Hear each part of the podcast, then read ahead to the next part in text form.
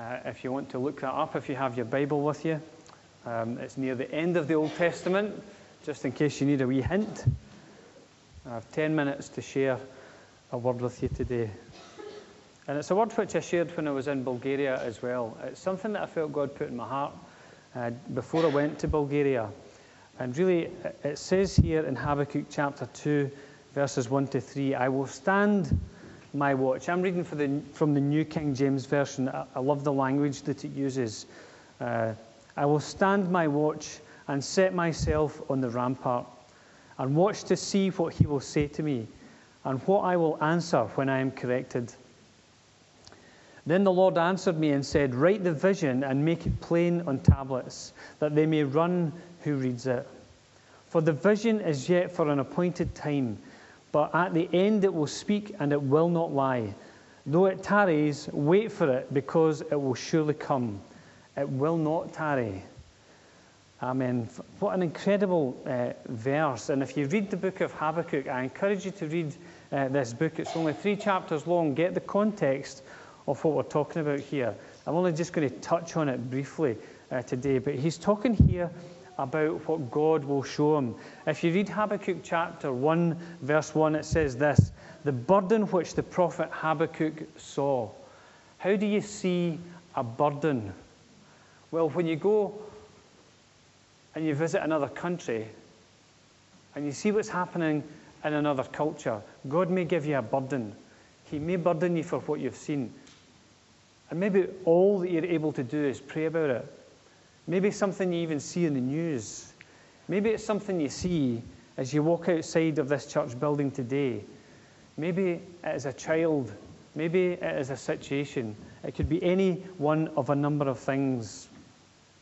And when we see it, God puts a burden on our hearts. Now, the burden that the prophet had was to see the fall of Jerusalem, to see the captivity of Jerusalem. And it was a difficult thing for him to watch. So if you, if you read uh, Habakkuk, you'll, you'll get what has been said there. But the, the prophet cries out, and this is a cry which is so familiar. How long? How long, God? How long do we have to wait? God speaks to him and he shows him what's going to happen to his people. He shows him about captivity. He shows him that the future isn't going to be easy. And I just think it's interesting that God takes the time to show him this. Why? So that he can begin to pray into the situation. What does it say there? Verse 1 I will stand my watch. I will set myself on the rampart and watch to see what he will say to me and what I will answer when I'm corrected. The language there is of somebody who is watching, of somebody who is keen to find out what's happening and to take hold of that and to carry that burden. One of the things that I shared when I was in the church in Haskovo is that when God shows us something, when God gives us a burden, then there is a cost attached to carrying that burden. There's always a cost. When God gives you a vision, there will always be a cost to carrying that vision. The thing that you're waiting for to come to fulfillment, that thing which you see in your spirit and hasn't taken place yet. There's a cost to carrying that vision, to carrying that burden. There's a cost when you see the needs of others. Sometimes it's a personal cost. Sometimes it's you putting your hand inside your own pocket and helping somebody out. Personal cost. Sometimes it's going to somebody that you actually might not really get on very well with.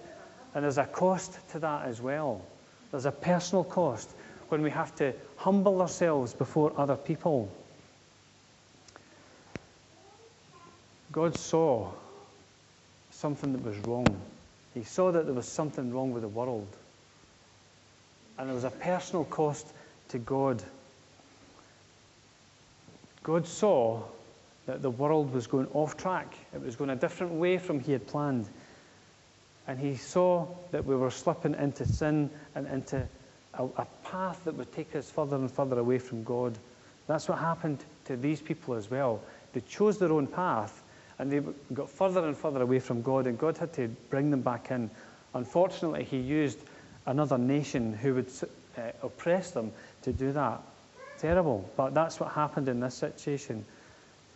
There's always a cost, and the cost for God was that He sent His own Son to die on the cross for us. He sent Jesus to die on a cross to bear our sins. He bore a personal cost for what He saw, a burden for what He saw, and He carried that burden within Himself.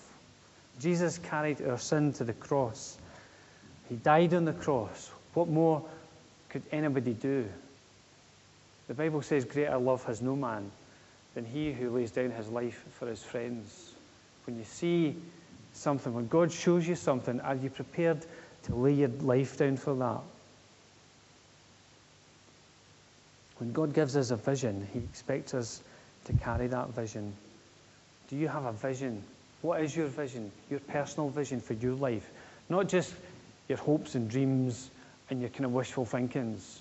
I remember years and years ago, my wishful thinking was I'd like to, uh, you know, I'm going to have a Porsche and, you know, be rich and famous and blah, blah, blah. Well, there came a point in my life where I said, I'm not interested in that anymore. I'm not interested in that vision. That vision's not taking me anywhere. That's not God's vision for my life. That's my plan. That's what I want to see. And if anybody feels really, really rich and wants to bless me with a Porsche, I will not complain, okay?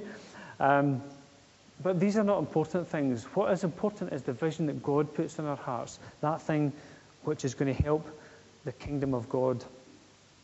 Do you have a vision from God? Are you prepared to carry that vision? And if you do, there's a process of waiting for the vision to come to pass, whatever that vision is.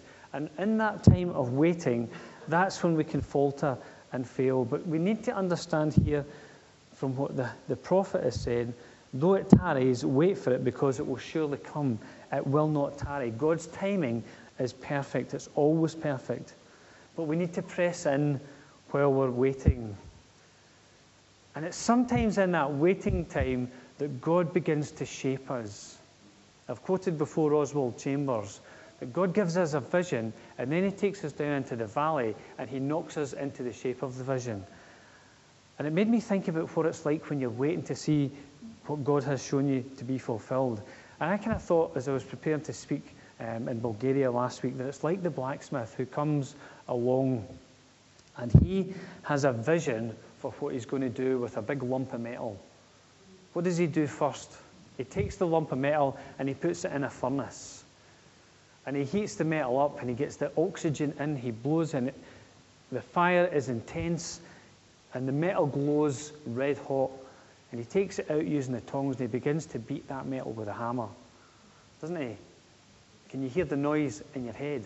The clank as the metal gets squashed between the anvil and the hammer. And it made me think about what it's like as a Christian. And people say that Christianity is for people who need crutches. Okay, let me just say that I lean on God all the time. So if you want to think that, then that's fine. I lean on God, I depend on God all the time. I depend on God for the very words that come out of my mouth sometimes because my brain doesn't work. And you think I'm kidding by that, and I'm not. I genuinely, I'm not kidding.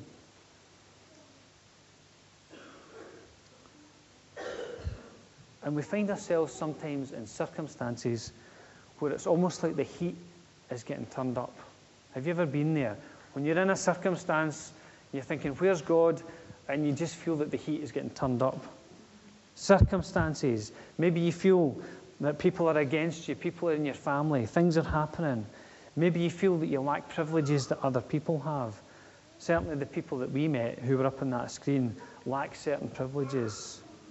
And the heat can get turned up in our lives. And I shared uh, some of our story as a family. You know, most of you will know our story. In 2001, it was a terrible year.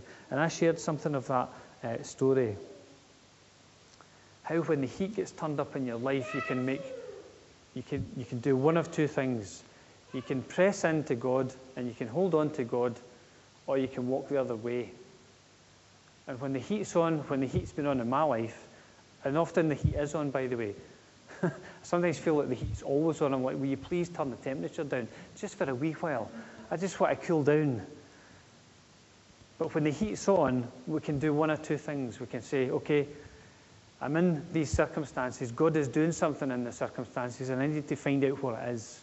And I need to allow Him to turn the heat up in order to shape me as a person. When you go away on missions trip, you feel the heat turned up. When the heat is turned up, it shows you things that are inside yourself, the impurities, sometimes that need to get knocked out. And then there's the hammering. When God allows us to go through circumstances that shape our character. And I thought about this word character. I've mentioned it in church years ago. The word character in the original language means to engrave. And it's when we go through circumstances and God is writing things into our very being. There are things which are part of you and part of me, which God has written into us over the years, and they form part of who we are. It's what makes us us, not just as a person and our personality, but spiritually, there are things which form us and make us, uh, and we, they can either take us closer to God or take us away from God. And sometimes you can feel like you're under that hammer blow. Been through difficulties that have shaped my character, going through difficulties that are shaping my character. You're probably going through difficulties that are shaping your character. The question is are you going to hold on to the vision which God has given you? Are you going to hold on to the vision that God has given us as a church? You see, we need to wait for it to become a reality. It doesn't all happen right away. Joseph experienced 13 years of slavery and imprisonment. Where's God? What's happened to this vision? I had a dream stars in the sky bowing down, sun and moon bowing down, sheaves of corn, my brother's coming and bowing down to me. What's happened to the vision? Where is it? 13 years and I've been stuck in prison. Where's God? Well, God was right there. God had a perfect timing because God brought Joseph out of prison at exactly the right time. Moses experienced 40 years in the desert, on the run for fear of his life. And at just the right time, he came across a burning bush, and God spoke to him from there. Paul, he spent three years in Arabia before beginning his ministry. You read that in Galatians 1.18. He didn't just launch straight in. There was a process. And then I think about Daniel and his friends. And we read about them that they experienced the heat and the hammer. Well, actually, the three Hebrew youths didn't experience the heat. They said, even if God doesn't come and rescue us, we're still not going to bow down to your idol. Even if God doesn't come and rescue us, we're not going to bow down. And I wonder if we are prepared to say that, even if things don't go the way we think, we're still not going to conform to the world's ways, to other things, even if God doesn't come through the way that we expect. And they didn't bow down and they were thrown into a furnace so hot that the guards who threw them in were burnt, killed. And the people said, We can see four people in there. God says He'll never leave us, never forsake us in difficult situations. Daniel, as he was told not to pray, what did he do? He went home he opened his window so that people could hear him praying. It's almost like saying, Come and have a go if you think you're hard enough. Here's a wee file, sharpen up the lion's teeth. But Daniel was delivered from the lion's den. And I wonder if we're really prepared to hold on and to keep pressing into God until the vision becomes a reality. What are we going to do? The vision is for an appointed time. Maybe there are things which you're holding on to God for today. And God has shown you something, you're holding on to that. You're holding out for that. My encouragement is not to give up. Galatians 6 9 says, And let us not grow weary while doing good, for in due season we shall reap if we do not lose heart. It's very tempting when we don't see God coming through the way we expect to lose heart and to give up and to resort even maybe to our own wisdom, our own ideas. And we could say more about that as well. But I'm going to finish with one verse because I've got 30 seconds left. From Isaiah 62, again reading from the, the New King James, verses 6 and 7. Another verse that spoke to me. I have set watchmen on your walls, O Jerusalem. They shall never hold their peace day or night. You who make mention of the Lord, do not keep silent, and give him no rest till he establishes, until he makes Jerusalem a praise in the earth. Give him no rest till he establishes, until he makes Jerusalem his praise in the earth. We're encouraged to not stay silent. We're encouraged to pray and to give God no rest.